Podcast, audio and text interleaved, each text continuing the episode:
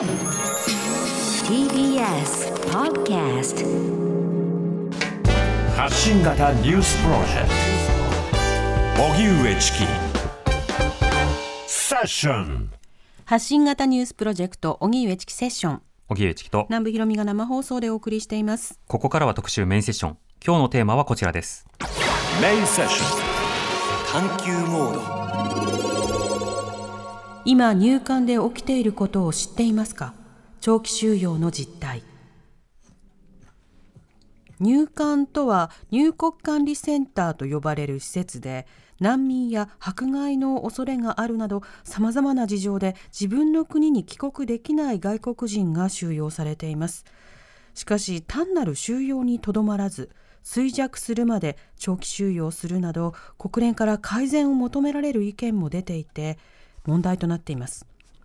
今日は実際に収容されている方の声とともに入管で起きている長期収容の実態について取り上げます。うん。これをまた問題を何度指摘されているにもかかわらず改善されないところの一つですよね。こうしたその実態が一体どういったものなのかということを今日は改めて考えていきましょう、はい、ではゲストご紹介します。入管の問題に詳しい弁護士の指宿昭一さんです。よろしくお願いいたしますよろしくお願いします。はい。よろしくお願いします。リモートでのご出演です。そしてもう一方難民や外国人の支援に携わる弁護士の駒井千恵さん。よろしくお願いいたします。よろしくお願いします。はい、よろしくお願いします。リモートですはい。今日はですねこの入国管理局の問題セッション22の時代にも取り上げてきましたが、はい改めて振り返っていきたいと思います、まず指宿さんこの出入国在留管理庁まあ旧入国管理局になるわけですけれどもこれは一体どういった部局というかどういったセクションになるんでしょうか？はい。えっ、と、法務省の、えー一部局です。はいで、えー日本人と外国人の出入国管理、それから外国人の在留管理、うんそして難民認定を行っています。うん、でこの、まあ、具体的なその出入国在留管理庁の中で、まあ、いわゆるその入管行政などがさまざまに行われるんですけれどもその中でこういったその収容が行われると。この収容というのはそもそもなぜ行われるんですか？はい。あのーいろんな理由で、えー帰りなさいと、強制送還の対象にされた、えー人たちが、その強制送還の準備として、えー一定期間収容される、一応そういう建前になっています。うん。ただ、準備のためじゃなくて、ものすごく長期にわたって収容されている、そこに大きな問題があります。うん。また仮に準備のためだとしてもその収容されていたら準備できないのではないかという気がするんですがそこはどうでしょうか？えーと、そうですね、あの実際は準備というよりも、自分でお金を出して飛行機のチケットを買って帰るために、まあ、拷問的な意味でうん。長期に収容する。で、えー帰りますって言ったら、一度外に出して荷物とかをまとめたりして、はいえー帰れることもあります。うんということはその要は帰る気にさせるまでいさせるっていう施設なんですね。そうですね、それは本来の目的ではないはずなんですけど、ええ実際そのような形で収容されている人が多いです。うん、本来のというか建前上はどういった施設だと説明されているんですか？そうですね、強制送還のために、まあ、さっき言いましたけど、準備期間として、えー収容する、まあ、そういう建前になっています。なるほど。まずここで一つの矛盾があるわけですね。でではそこにはい。収容される人というのは、どういった人がどんな理由で収容されるんでしょうか？まずあの、在留資格がない人ですね、はい。あの、例えば観光ビザで来て、その期間が過ぎてしまって、うんうん。それでも日本にいる、でまあ、続けて働いていたりとか、まあ、そういうケースもありますね。はい。であと、在留資格が普通にあって、日本で暮らしていたんだけど、えー入管法に違反したりして、えーあなたはもう帰りなさいというふうに命じられる。うん、こういう人もいます。うんうん、なるほど、まあ、オーバーステイなどは分かりやすいんですが入管法違反というのは例えばどんなものなんでしょうか？えーとまあ、例えば、あのーその在留資格がないのに日本に居続けることも入管法違反ですし、うん。それから自分の経営しているお店で、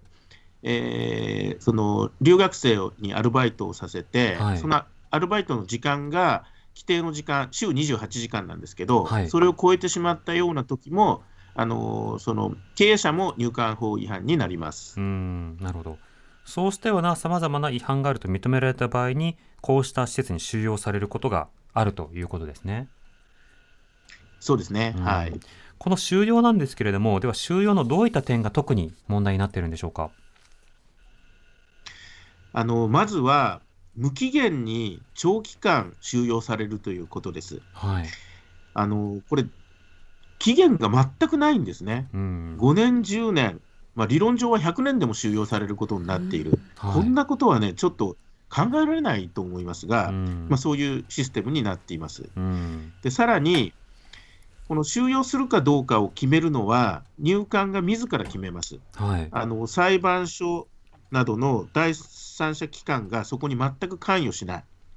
まあ、基本的にもう誰でも収容しちゃう。うんで、この子は、まあ、未成年でいくらなんでもちょっと、まあ、この人は認識してるからとか、特別の理由があると、まあ、例外的に収容しないってこともあるんですけど、はい。それを決めるのも全部入管です。うん。そうするともう自らの判断で誰を対象としてどれぐらい閉じ込めるかということを入管がまあなんでしょう独断でできてしまうわけですね。そうですね、もう全くのフリーハンドで、でそれは時期によって、あまり長期収容しなかった時期もあるし、はい。今はもう本当に長期収容してる、そういうことも全部入管が勝手に決めて、勝手に運用できるんですね、誰のチェックも入りません。うんうん、なるほど。この長期収容については駒井さんどういった説明が入管からはされてるんでしょうか？はい、入管からはですね、え結局、本人たちが帰国しないのが悪いんじゃないですか？というような言い方をされることが多いですよね。はい。でもですね、はっきり言いまして、退去強制令書が出ている人たちのほとんどは帰国してるんです。うんで、帰れない人、重い事情を持った人たち、そういう人たちが帰れないで収容に耐えているという、今、非常にあのひどい状態になっています。うんその帰れないというのはどういった事情なんでしょうか？はい。例えばですけれども、あの難民申請をしている人たちですよね。うん。あの日本はご存知の方も多いかもしれませんけれども、0.5%未満しか難民を認めていない、難民の保護が全然できていない国なんです。えーそういう中で帰ったら危ない、だけれども退去強制令書は出されちゃった、だけど帰って死にたくない、迫害に直面したくないという人たちが収容に耐えているという事例はいっぱいあります。うん今挙げた数字というのは要は申請をされても本当に一握りしか難民申請を受理されないというのが1点とそれから数字で言うと、まあ、例えばその、まあ、アメリカだろうがカナダだろうが他の国などと比べても難民を受け入れている実績というものも日本は少ないということになるわけですか？めちゃくちゃ少ないですね。うん去年確か44人でしたかね。えーあの他の国々はな何万人というえー規模で受け入れている国が多い中で、難民条約の締約国がですがね、うんえーそれで日本は本当に率も低いし、数も低い、えー十分に保護してないっていうのは明らかだと思います。うん、そうやって入り口で拒むだけではなくて、いろいろとその長期間こう収容するということになっているわけですよね。で、それを入管の側は、はいい、や、帰らないのが悪いだろうというふうに言っている。この言い分についてはどうお感じになりますか？いや、あの、本当に保護すべき人を保護する。まあ、難民申請者以外にも、あの、日本でですね、あの、在留資格はないけれども、日本人と例えば結婚して、日本国籍の子供たちがおって、え彼らを置いて帰れないって人もいるわけですよね。はい。難民として認める人を認め、在留資格を与える人をまず与えて、それからやと思っています。うん、なるほど。そもそもこの収容に関しては法律でどのように規定されてるんでしょうか？はい、あの入管法がございますけれども、え入管法でですね、結局、あの無期限収容していいというふうに書いてあるわけではないんですよね。ええさっき、イブスキー弁護士が言いましたように、あの本来、えーまあ、はっきりそこのところの文言がはっきり書かれてないという問題もあるんですけれども、き結局あの、送還の準備のためのあの収容であるはずなのに、うんえーその入管入管法を利用して、えー入管庁とか法務省の方は無期限収容を良しとしているというのが現状です。うん、なるほど。しかしその例えば帰れない事情というものは例えばどういったような仕方で判断をすることができるんでしょうか？駒井さんいかがですか？帰れない事情ですね。はい。えあのそれは、まああの入えー本人たちのおっしゃっていること、もちろん客観的な証拠、家族関係、難民として本来認められる人たちっていうのは、かなりの数いらっしゃるはずなんですけれどもうね。んなるほど。はい、また指宿さんあの例えばその帰れない。それは迫害をされるからだとかいろいろ身の危険があるからだっていうふうなことを説明をしたときにそれを証明しろというようなことを、あの入管からは説明を求められるわけですよね。その対応というのは指宿さん、どうなんでしょうか？あの難民が命からがら逃げてくるときに証拠を集めて持ってこれるわけがないんですよね、持ってると危ないですし、うんだからただでさえ難民は自分が難民であるということを証明するのは難しいんですけど、はいさらに日本の場合は、あのなんていうかな、もう特別なリーダーであって、明らかに難民だって誰もが分かってるような人しか認めないっていうような態度を取ってるんですね。うんでこれおかしな話で、リーダーでなくても、一構成員であっても、もっと言うと協力者だって危命が危ないような場合はいくらでもあるんですね。はいでそれをもうリーダーであって、もう絶対にこの人は政治犯で難民だっていうところまで証明しないと、あのみ難民として認めない、もうほとんどもう認めないのに近いぐらいの扱いをしています。ここがうん大きな問題だと思います。なるほど。だからよく例えばこの入管で長期収容されている方に対していやいやルールなんだからと言ってもそもそもどれぐらいの期間収容していいのかというルールは定まっていないということとそのルール自体がいろいろ問題があるということとあとは難民申請という別のルールがあるんだけれどもそちらの方はこれまた曖昧にこう運用されることで受理されないという実態が続いているわけですね。そうですね。うんルールってことで言うと、あの難民以外のケースですけど、さっきあの狛江弁護士が言った家族のケース、はい。あの結婚していて、それが本当の結婚で、日本に安定して、その婚姻関係があって、日本で住んでるようなケースは、あの在留資格を認めるっていうルールがあるんですよ。ええ入管自身がそのそのガイドラインも出している。うんそれに沿ってやれば、もっとたくさんの人があの在留資格認められてるはずなんですけど、はい。それはまあ入管が自分で決めたくせに、勝手に厳しく運用して、今は認めないって形を取っている。ルール違反をしているのは、入管の方、まあ、まあ、入管もルール違反をたくさんしてると思います。なるほど。また、あの、今の日本の法律では、在留特別許可を法務大臣の裁量で出すこともできる。つまり、そうしたような方々に日本に在留する許可を出すこともできる。そういったルールもあるんですが、そちらの方はなかなか見向きもされないという状況があります。では、はい実際に長期収容されている方はどういった状況にあるのか。え茨城県牛久市のえ東日本入国管理センターに実際に長期収容されているイラン人のマジット・ネジャタさんに番組始まる前、先ほどお話を伺ったので、そちらの模様をお聞きください。マジットさん、こんにちは。こんにちは。よろしくお願いします。す。こちらこそよろしくお願いします。あの早速なんですが、マジットさんはどのくらいの期間収容されていらっしゃるんですか？私、今3年9ヶ月目ですね。はい。マジットさんが収容されたきっかけ、理由というのはどういったものだったんでしょうか？そうですね、私は在留資格じゃなくて、申し訳ないですけど、ちょっと、まあ、は犯罪で刑務所入ってて、はい。で私、永住者だったんですよ。え永住者だって、で刑務所の件で永住は取り消しになってしまいまして、えはい。で名古屋入管で名古屋刑務所から名古屋入管で連れて行ってで帰れないからもう子供たちも行ったしもう離婚してるんですけどねうん。で子供たち行ってで帰れないから名古屋入管に行ってでそれからまあ弁護士とかいろんなことをやってそれで2010年の1月の14日にセンターにええ。いましたね、うん。に名古屋入管からね。はい。でそれから、まあえーいろいろね、皆さん、あの頃もい妖艶も起こったし、まあ、ハンストも皆さんやってた頃ですね、ええ。2010年の3月かな、3月の10日で、で妖艶も分かって、あと弁護士会もみんなね、言われてこう、ボランティアたちもいろんな協力してくれて、こうえーもうもちろん国民さんも皆さんね、いろんな協力して、もう一応みんな出ました、私もその年は出ました。うん。で、ずっと外でもう生活して、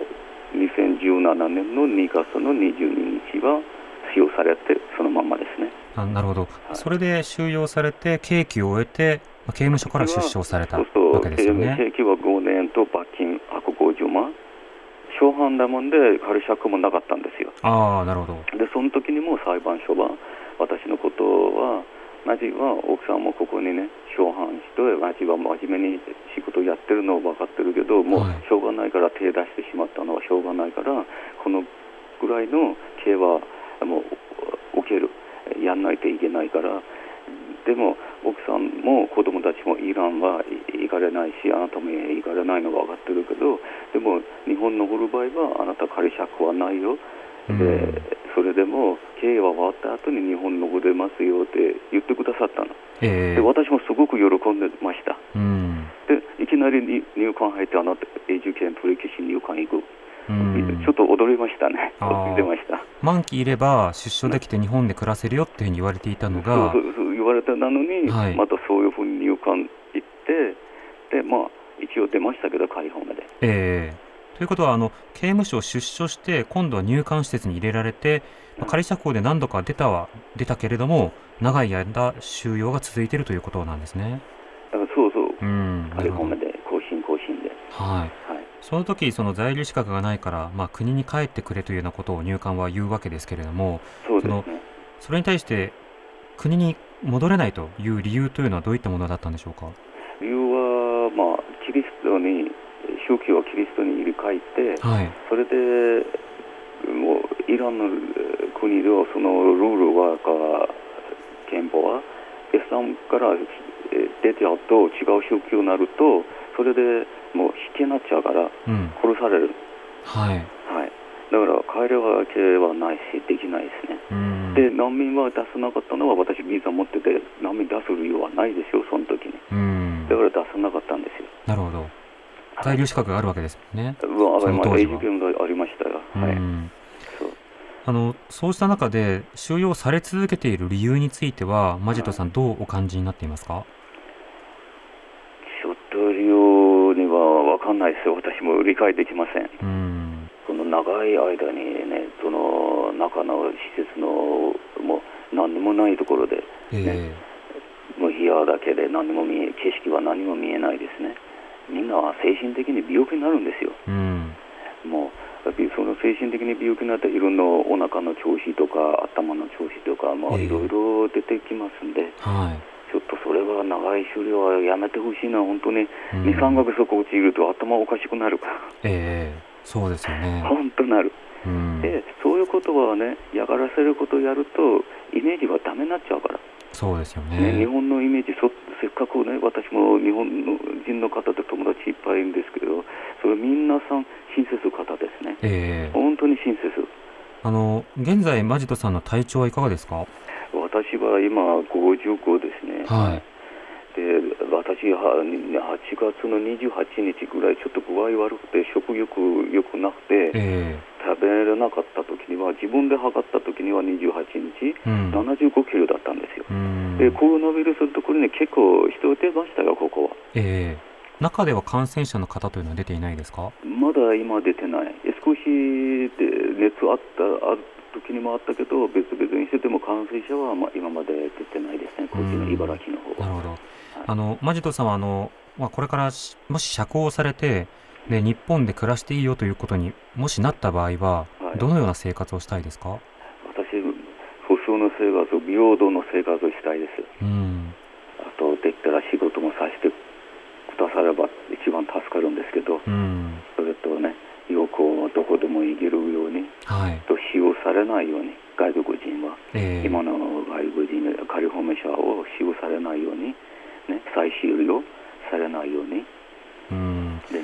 に日本で、えーいられるチャンスは与えてほしい。お願いします。うん。みんな国民の皆さんに。お仕事はどんなことをしたいですか？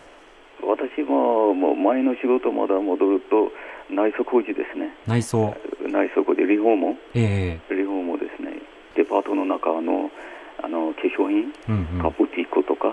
シューズを売ってる店もやってますしデパートの中の化粧品は見ていただける時には、化粧品のデザインを飾ってるところあるんじゃないですか。あそういう棚とか、そうそう。そういう棚とかそういうのうちは作って現場持ってて取り付けますね、うん。もうシセットあとシャネルうんイビサンローラーそう。全部昔うちは作ってたの。うん。2004年まで。この7年間外にいる時にはそういうお仕事はやってなかったんですね、うん。2004年まではそういう仕事旅行はもし行けるとしたらどこに行きたいですか？山の方で行きたいですね。ちょっと温泉はゆっくりやりたいですね。ああ、はいなるほど。日本でゆっくりとした暮らしをできたらっ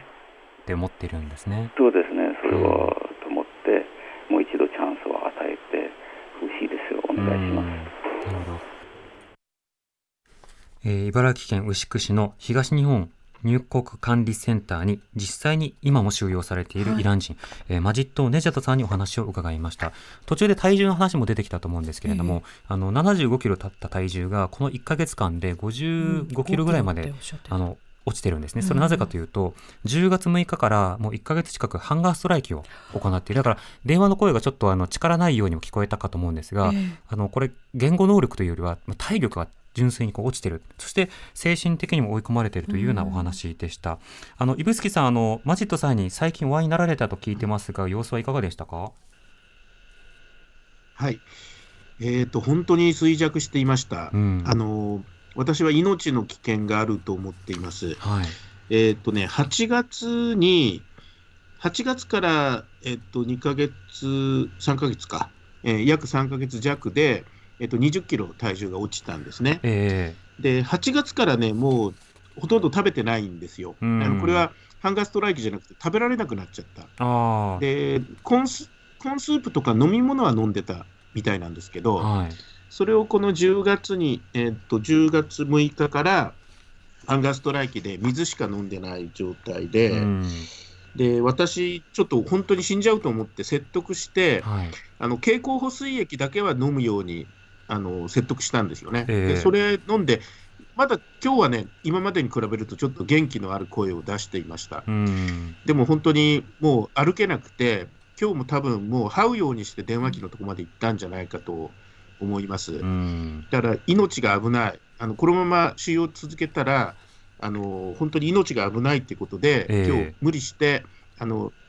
そのこのラジオで、まあ、あの声を聞いてもらうようなあの形を取ったわけです。うん。このハンガーストライキというのはその入管の施設内の待遇改善ももちろんのことながらあのそもそも入管収容自体長期収容自体がおかしいという、まあ、抗議のものですよね。でこういったハンガーストライキあのマジットさんだけじゃなくて複数回行われていますよね。指宿さんこういった現状いかがですか？そうですね、もう何度も何度も行われています、うん。まあ、100人規模で行われたこともありますし、はい。今はあの、えっと、コロナのために非収容者が減ってるんですけど、その中でも、まあ、数名が行われてい行っていて、うん。まあ、私、本当にね、これ、あの今までもあの死者が出て、まあ、ハンストでの餓死者も出てますので、うん。本当にマジットさんもそうだし、あのハンガーストライキしてる人もしてない人も、ええ。本当に命が、あの本当に心配です。うん。これだけの命がけの状況ではどういった改善が必要なのかお知らせの後。TBS Radio 荻上チキセッションさて特集メインセッション。今入管で起きていることを知っていますか？長期収容の実態をテーマにお送りしています。今あの外国人の方でオーバーステイとか入管法に違反したというふうに見なされた方は、まあ、国に帰れそのための準備として収容施設に入れられる。でもその収容施設の中には実際に帰ることができないのに帰ると言われている。それでまあでも帰ることはできないからじゃあどうするのかというとただただ入れておく。日本語ができて日本で仕事もあって日本で働く意欲もあって日本が好きで。そうしたことをお構いなしに今長期収容がまあ横行していると、でそれを改善してくれという行為を何度挙げてもそこが改善されない。なぜなのか。それもあまりに人権が軽視されているわけですよね。そこをどのように考えればいいのかということをこの後改善策つまり論点などの整理も含めてお話さらに伺っていきたいと思います。特集メインセッションはこの後も続きます。TBS ラジオ。荻上チキ荻上チキセッション。今日の特集メインセッションは今入管で起きていることを知っていますか？長期収容の実態。ゲストは入管の問題に詳しい弁護士の指宿翔一さん狛江千恵さんにリモートでご出演いただいています。引き続きよろしくお願いいたします。よろしくお願いしお願いします。さてあの狛江さんに伺いたいんですが先ほどマジットさんのお話の中でも、あの仮釈放とか方面とかそうしたような話が出てきました、これは一体どういったことなんでしょうか、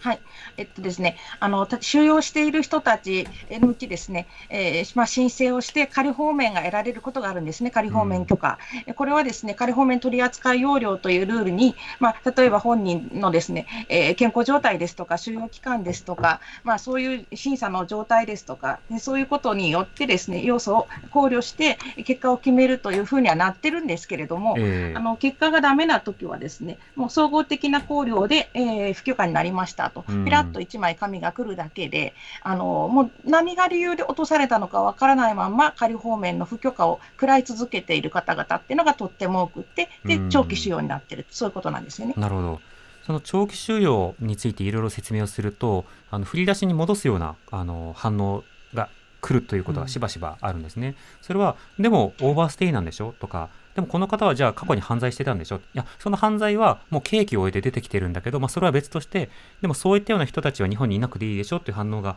来ることもあります。駒井さん、こうしたような反応についてはどうお感じになりますか？はい、あの全員を残しなさいっていう話ではないんですけれども、うん。一人一人をですねきちんとケースを見て、あこの人は帰ったら本当に危ないとか、えこの人は家族がね日本におるんやからとか、もうあの帰ってもそこに居場所がないとか、えそういう場合にはですねあのきちんと在留資格を与えていく、えそういう制度を整えないといけないと思います。それは私たちがこの社会で一緒に生きていく仲間としてですね、そしてあのそもそも長期収容、無期限収容自体が人間を壊します。うんこれは絶対に許されない。それは大前提としてあります。なるほど。指宿さんはいかがでしょうか？あのまず、その3年とか4年の長期収容っていうのは、もうそれ自体が異常なことですし、えもともと送還するための一時的な収容であるはずなんですから、えはい。こんな長い収容っていうのはあってはならないと思います。うんあの実は3年前ぐらいまでは、あのそうですね、6ヶ月から1年ぐらいで仮放免されることが多かったんですね。ええそれが入管が勝手に基準を厳しくした、これがまず間違っています。うんあと、駒井さんと同じですけど、やっぱり在留特別許可を与えるべき人には与える、難民申請者や家族がいる人や、あの人道上の理由から、やっぱり与えるべき人には与えるべきだと思います。うん。マジットさんは、あのキリスト教徒で洗礼も受けてますから、あのこれ、本当ね、帰ったらあの命がないです、死刑になります。うんそういう人を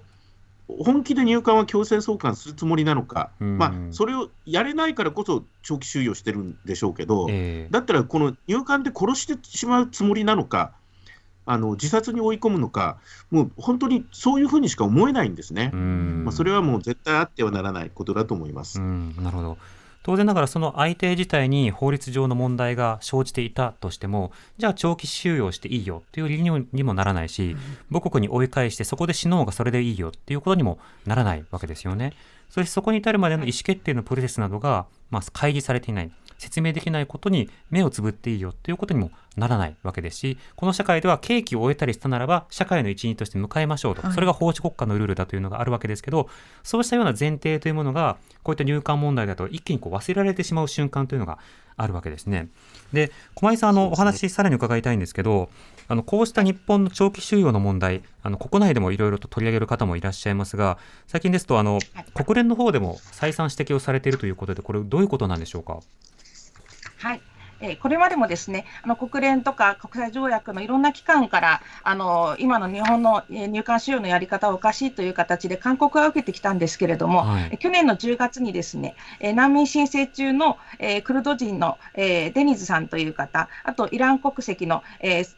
サファリさんという方につきまして、えーもう本当に長期収容がもうあまりにも、えー見てられない、しかもあのこれ、マジットさんと全く一緒なんですけれども、うん。耐えられなくって、ハンストをしてですね、えそしたら2週間ばかしだけ家庭放免して、また元に戻していく、また収容するというようなことを何回も繰り返されてですね、本当にあの心も体もボロボロになっていく、それに耐えられなくて、え国連のですね、恣意的公金作業部会というところに、えー通報しました。うそうしましたら答えがあのつい、こえー先先日、えー先日戻ってきまして、えー日本の入管使用のやり方は国際法違反だというふうはいに明確に認定していただきました。うん。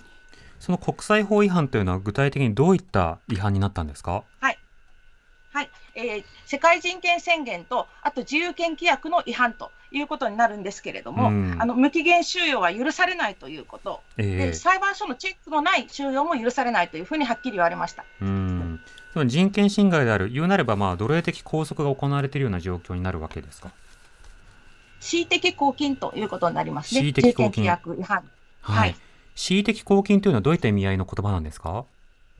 はい、え結局ですねあの、必要性とか合理性とか、えーさ本当は人間を拘束する、身体拘束するって最後の最後の手段でなければならないはずなのに、ええ。えそういうところを無視して、ですね、えー、かぱっともう収容してしまって、しかも無期限、こういうことは恣意的な拘禁であると、えーえーもう好き勝手なあの無法な収容であるというふうに、えー認定されたということです。要はルールに基づいていない行為だということになるわけですよね。国際法違反です。その通りです。それに対して国の反応というのは駒井さんいかがですか？今のところ、えー国連の意見について検討しますっていうふうに言われましたけれども、うんえー何がどうなっているのかまだ分かりません。うん指宿さんあのこれ例えばその法律の話なので法的説明しようとするとその説明ができないようなところが出てくるあるいは法的にはかなりその法務省とか入管のフリーハンドが許されている状態があるので説明なくいろんな対応がなされるあるいは対応が全くされないということが続いているわけですね。今回のその、はまあ国際条約の違反であると国際人権法違反であるという指摘とそれに対する反応についてはどうお感じになりますか？そうですね、まあ、おそらく入管は、おそらくというか、間違いなく、それに対して、えーきちっと答える気はないと思います。うん入管は今、その逆方向のことをあの考えています。逆あのーえっと、その国連のあの恣意的公金部会のえー勧告を受け入れるのではなくて、はい。逆に、えっとそのあの強制送還を拒否している人たちをに刑罰を課す、うん。えー強制その今日のマジットさんみたいに帰らないって言い張ってる人は、ええ。ーその帰らないっていう帰らない罪ですね。えうん。えー送還拒否罪という帰らない罪を作って刑務所に送っちゃう、こういうことを考えています。うん。それから今、難民申請中の人はあの強制送還できないんですね、その申請あの手続きが終わるまでは。え。ところが、あのだから、えっと、その収容されたり、えー仮放免でずっと頑張る人たちがいるんだっていうふうに入管を考えて、その難民申請してる人でも強制送還しちゃえっていうことを、これも入管法を変えてやろうとしています。えうんもう本当に、今でさえ国際法に違反しているのに、さらにそれにこうもう上塗りをするというか、ええ強硬策でもって今の状況をなかったものにしようとするような無茶な、えーことをやろうとしています。ただこれう、ん実際はね、そんなことしてもダメなんですよ。あのマジットさん、そんなこと言われたって帰りませんから、てかはい帰れませんから、ええあの彼はそれで国に帰って殺されるよりは、まあ、刑務所行きたくないけど、行くしかないって言ってるし、うん他の人もそう言ってます。うんうん、でもそうなると刑務所入って今度は収容所入って刑務所入って収容所入ってって延々と繰り返させられるということですよね。そうですね、無限のループですね。うんそれであの刑務所と入管で責任が分散するとでもええ。入管を持ってるのか、本当に何考えてるのか、もう分からないうん。とあの思います。はい、これあの長期収容が増えている背景としては、まあ、シンプルにその、まあ、在留許可在留特別許可を出さなくなったっていうのもあると思いますけれども一方でその上限が例えば法的に規制されてないという、つまり権力を縛るような法律がないというのもあると思うんですよね。あの国会で今後どういった議論が必要なのかあの世論としてどういったものが高まりが必要なのか指宿さんどうお感じになりますか？あのえっと、先ほどの国連のあの部会から指摘されたことをやっぱり受け入れて、はい。えーその収容についてはルールを作る、えっと、一定の期間で、えーしか認めない、また裁判所のチェックを、あのつける、はい。あ受ける、まあ、そういうことをやるべきだし、うんうん。それから、えっと、難民については、今の本当、絶望的に認定がされない、この異常な制度をあの改正して、